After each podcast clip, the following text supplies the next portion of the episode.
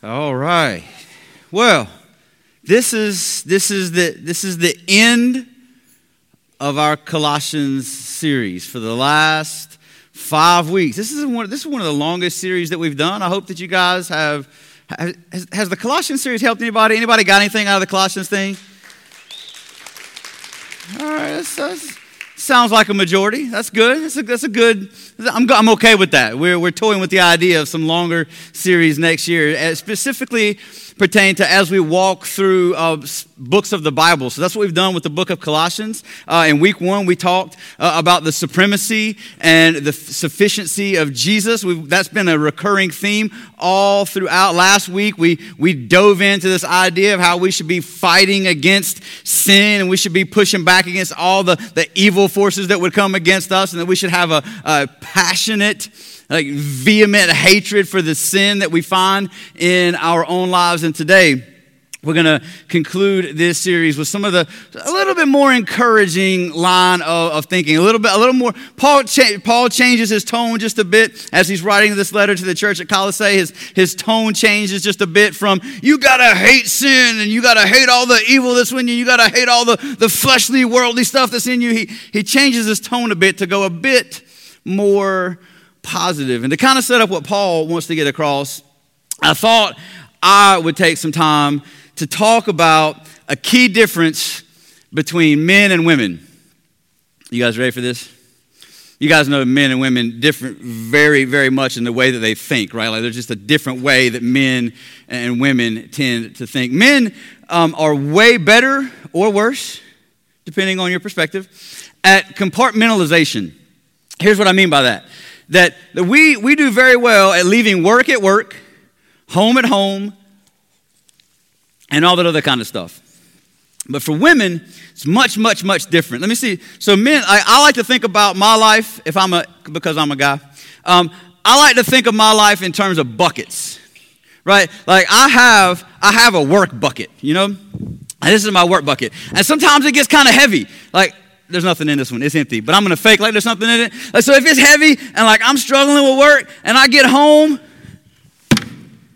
work bucket down now I'm in my home bucket. I like my home, but I like being at home. I like home. Home, home is fun for me. I like home. And, and ladies, men have a bucket that you don't know about. Some of us learned this a couple years ago from a guy named Mark Gungor who talked about uh, how he didn't use buckets, he used boxes. But he said that men have a box with nothing in it.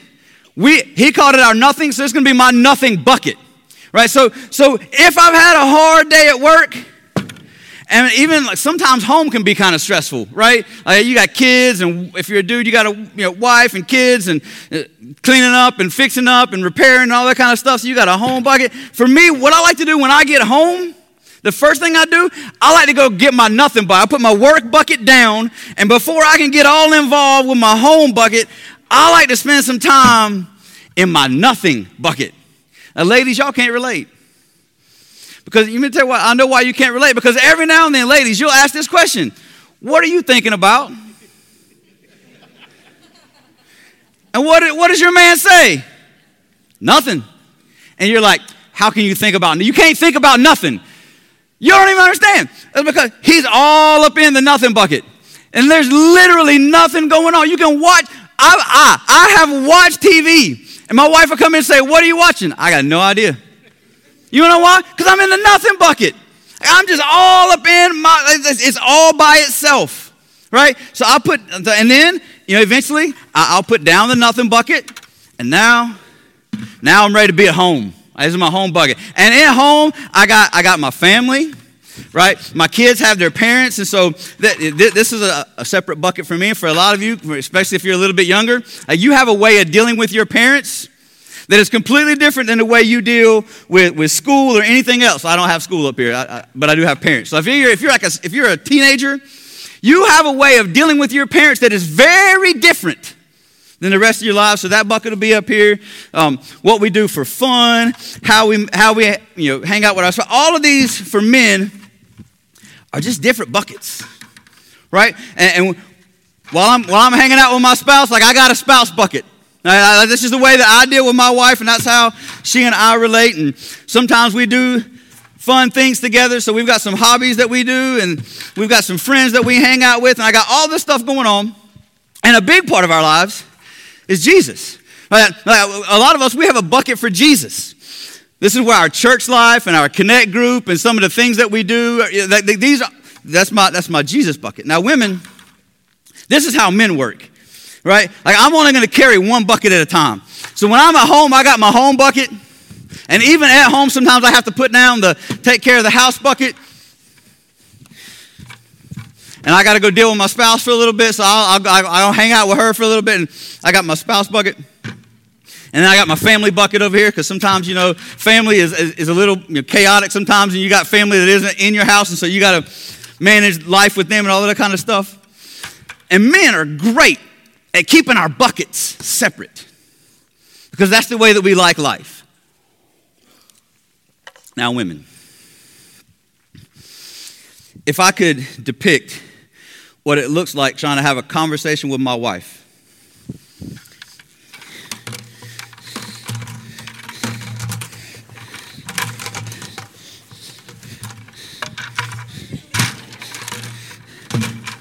right?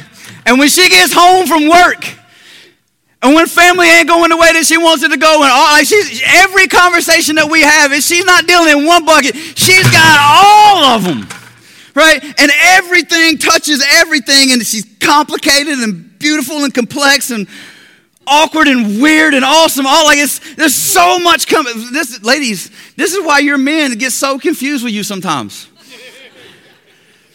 And men, this is why you can't figure out why she doesn't feel romantic when she's had a bad day with you or with the house or with her friends or with her job. She comes home after a hard day of work and you can't figure out why she doesn't want to be romantic, and that's because she's carrying all these buckets all at the same time and you can't relate.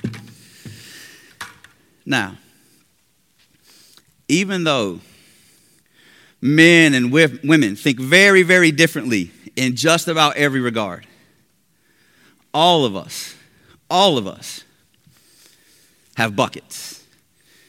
There's just a difference in how many buckets we carry around at the same time and how many we operate in, or how many we are trying to pour into, or how many of them are stressing us out. And so, Paul is going to make some pretty demanding declarations about how life is supposed to work. And from Paul's perspective, even though we all have all of these buckets that we're trying to fit stuff into, and that we're trying to work out, and we're trying to get figured out, and we're trying to manage, and we're trying to, you know, men and women trying to get along and relate together and having trouble doing so. We've got all these things that we're trying to figure out how to live through and how to operate in and how to work through. And here's what Paul's going to say. In Colossians chapter 3, starting in verse 12, Paul says this Put on then, remember, he's going to get real positive now. Been kind of negative of late in his letter. Paul's going to get real positive. Put on then as God's chosen ones, holy and beloved, compassionate hearts, kindness, humility, meekness, and patience bearing with one another, and if one has a complaint against another, forgiving each other as the Lord has forgiven you, so you also must forgive. And above all these, put on love, which bonds everything together in perfect harmony. And let the peace of Christ rule in your hearts, to which indeed you were called, and be thankful. Let the word of Christ dwell in you richly, teaching and admonishing one another in all wisdom singing psalms and hymns and spiritual songs with thankfulness in your hearts to God. And this is where Paul gets really pointed. And whatever you do, in word or deed, do everything in the name of the Lord Jesus, giving thanks to God the Father through him. Here's what Paul is saying. In every interaction that we have, in every single thing that we do, not just the spiritual ones, not just in my Jesus bucket, But in all of the things that we do, we should be able to say, I am doing this thing, whatever this thing might be. I am doing this in the name of Jesus. Now, Christians, when we, when we pray, You've probably noticed that most Christians at the end of their prayer will, will say, in, in Jesus' name. And, and that has kind of become, if you grew up in church, maybe you don't even know why we pray in Jesus' name is just kind of the thing that you tack on to the end of the end of the prayer. Kind of like when you're getting ready to leave somebody's house, you're like, all right, y'all, we'll see you later, talk to you later, bye bye. And like that's kind of like the precursor to the end of your time together. That that, that has kind of become the in Jesus' name, amen. That we, that's just how we know that the prayer is getting ready to end. But that's not at all what that, that phrase means. It actually has two parts. There's two reasons that we pray in Jesus' name. Firstly, because the only manner that we have, the only method that we have to be able to connect with our Heavenly Father is through Jesus, His Son. That if Jesus were not our Savior, then we do not have access to, to communion and fellowship with the Father. That we don't get to be in relationship with the Father unless we come to Him through Christ or in Jesus' name. But there's another part to it as well. And Jesus actually taught us this, taught His disciples this, who then related to us and it's found in John chapter 14. I'll give you just an excerpt uh, of what Jesus was teaching here. And he says this in John 14, verses 13 and 14. He says, Whatever you ask in my name, this I will do, that the Father may be glorified in the Son. If you ask me anything in my name, I will do it. Now, we got we got I got to do some clarification here because some of y'all are like, I would love a new car in Jesus' name. And that's not at all what Jesus was teaching here. What Jesus was saying is that when we get on the same page with Him and when we approach the Father through Jesus the Son in everything that we do, in, in all of our thought process and all of our motivations and all of the things that influence us, that our desire is to glorify the Son so that the Father would also be glorified. That if that is our intention and we are asking and seeking and pursuing things for the name of Jesus and in the name of Jesus, then He is happy to do those things because they bring glory and honor to His name, which also brings glory and Father and honor to the Father. What that means is that when we do anything, when we, I'm asking for these things according to Jesus' will for his glory and in his power. That is why we conclude uh, our prayers typically with in Jesus' name, because it is for your glory and only through your power that all things are accomplished. That means and when you sit down at your desk chair on Monday and you open up your inbox and you've got all these emails to respond to, before you fire off that first reply, like I send these emails today in Jesus' name.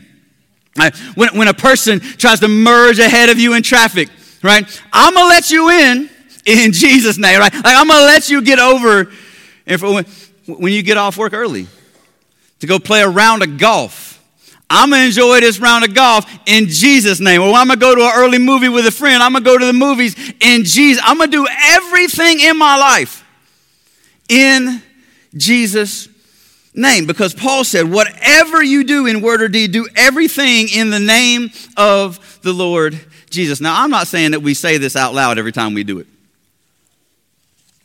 People think Christians are weird enough already. Don't do that. I'm not advocating that we verbalize it every time that we do something in Jesus' name, that we say, I'm doing this in Jesus. Now, I don't think we have to do that, but it does have to be part of our thought process. That every single day, every word you say, every breath you take, every move you make, yes, He is watching you. And you should do those things. Every breath you, yeah, I know it, right? I'm a, like, you can just take that song. It's called Every Step I Take, by the way. I thought it was I'll Be Watching You. They didn't name it that. They called it Every Step You Take because they were trying to be PC even back then. But if you take, like, every line in that song, you could add at the end of it, in Jesus' name, right? Because that is how he is watching you. But it's not creepy. Like, it's, it's in a good way because he loves you. He's keeping, he's keeping tabs, right? So Paul then goes on to outline what this looks like in everyday life. In, in verses 18 through 22, Paul's going to talk about how we deal wife to husband and husband to wife and parent to kid and kid to parent. And he's going to talk about how, how servants and masters deal with one another and how bosses and employees are to relate to one another in, in, in this kind of you know, bosses to employees, employees to bosses, all this stuff. Paul's going to lay out for us what this looks like lived out in everyday life, where every single thing we do, we do in the name of Jesus. And the point is that every interaction in every one of these relationships that Paul's going to outline, that everything in those relationships is done first to and for Jesus. You may look like you're doing things for them, but ultimately our lives are to be centered on and done for and lived for Christ. And then after Paul outlines this stuff in 18 through 22, then he's gonna he's gonna repeat himself. Remember how we've talked when we talked about how to study scripture that we say look for things that get repeated. So Paul just told us in verse 17, and everything you do, do it as if you're doing it for Christ. And then look what he says in verse 23. Whatever you do, verse 23, work heartily as for the Lord and not for men, knowing that from the Lord you will receive the inheritance as your reward. You are serving Christ. So Paul, Paul just bookended the most common relationships that most people will, will have in their life.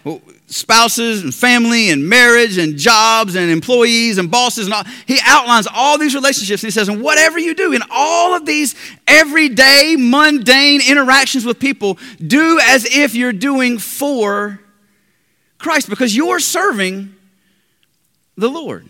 So here's the big idea. Now, before I, before I give it to you, I'm a bit of a wordsmith. I, I like to I like to be creative with the way that I word things because I think it make it, it, I think it, it, makes me feel good when I, I enjoy the, the creative nature of trying to find really really sticky ways for things to say things so that you'll remember them. I couldn't figure out a better way to say this than the most simplest way to say it. So this is the big idea for today's message. It's super profound and really creative. You ready for it? Here it comes. Everything we do, we do for Christ. Amen. There it is. That's as creative as I could be with what Paul is trying to get across here. Everything we do is for Christ. Whatever you do, work as if you serve Christ and heaven is the reward. We're to serve Christ of every second of every day.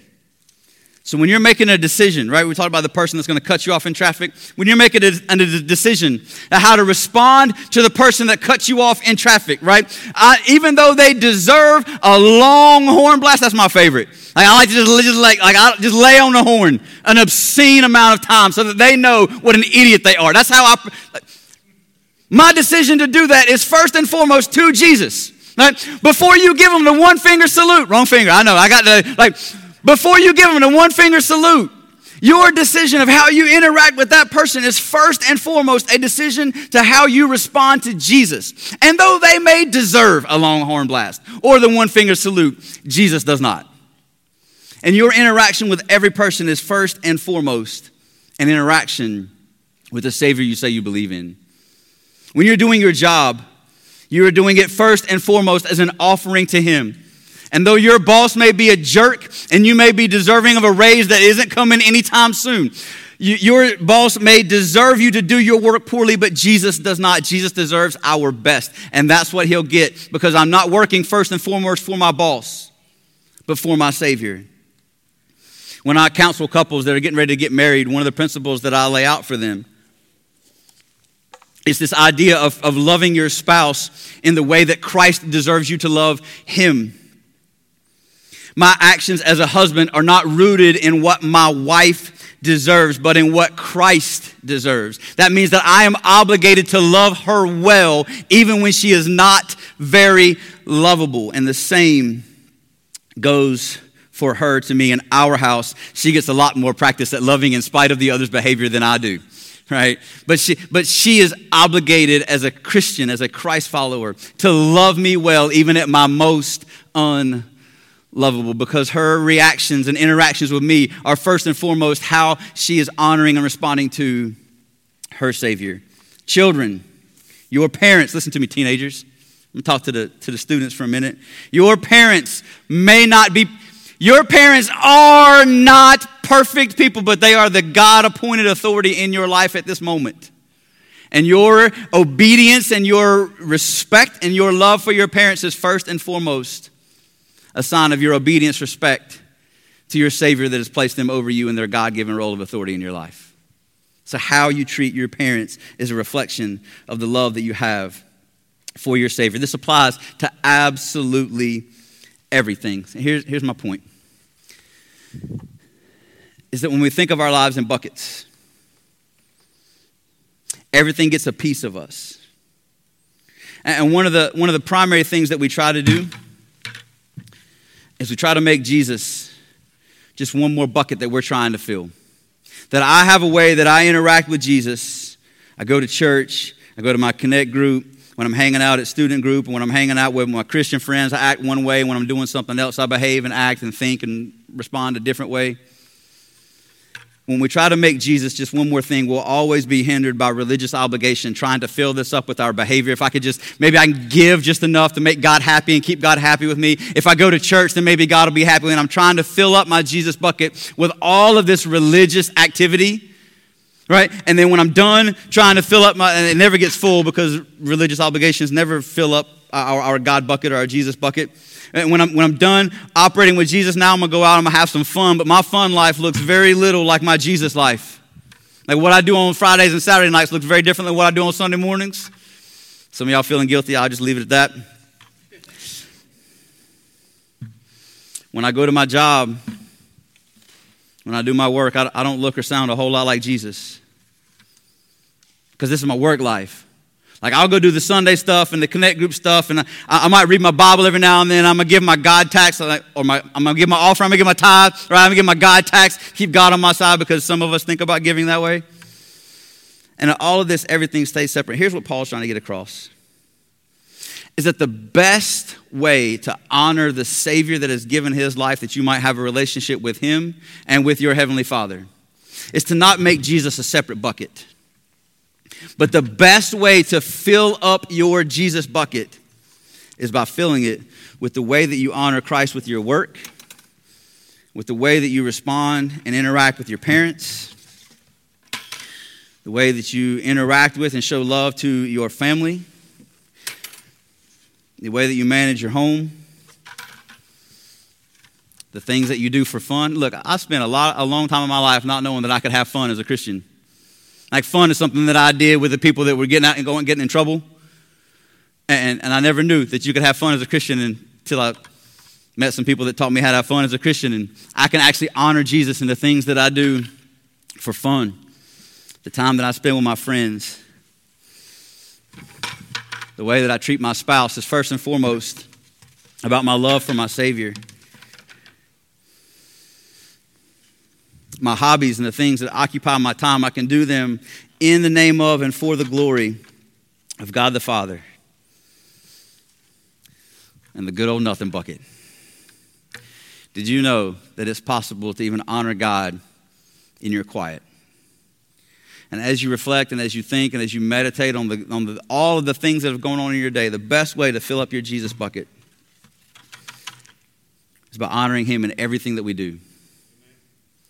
This was the model that, that Paul had in mind when he said, Everything that you do, whatever you do in word or deed, do everything for and in the name of Jesus, your Savior. So, so here's the question that you and I have to answer is Jesus just another bucket that we're trying to fill up? In week one, we said, is he just another thing on the list? Is he just a, is he top at the list of your priorities, or does he inform everything on your list of priorities? What would have to change for this to be the picture of your life? Instead of a different bucket for every facet. What would it look like for Jesus to inform everything else that you do? For Him to be the reason that you go to work? For Him to be the way that you respond to your children and to your wife and to your friends? For Him to inform the things that you do for fun? What does a for Jesus parent look like? What does a for Jesus spouse, an employee, boss, coworker, friend?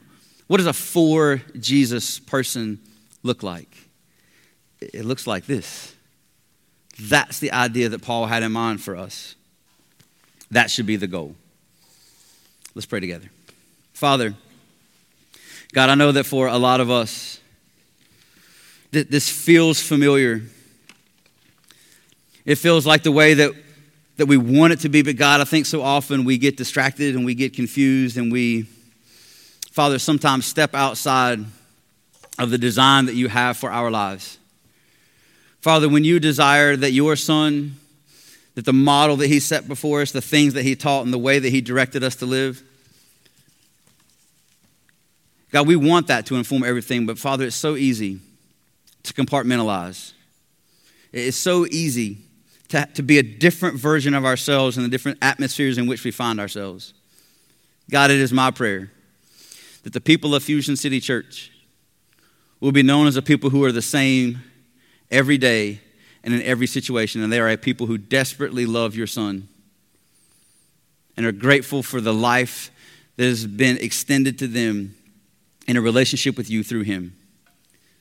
So, Father, today, it's my prayer for, for, for my life. God, I hope it's the prayer for every person represented in this room that God, you would make us a people who are for Jesus and that our interactions with others would scream that He is the influence that drives our everyday interactions. Father, we thank you for loving us. We thank you for the, the privilege and the power that we have to be able to come to you in prayer. And we have that, Father, through Jesus, your Son. It is in His name I pray. Amen.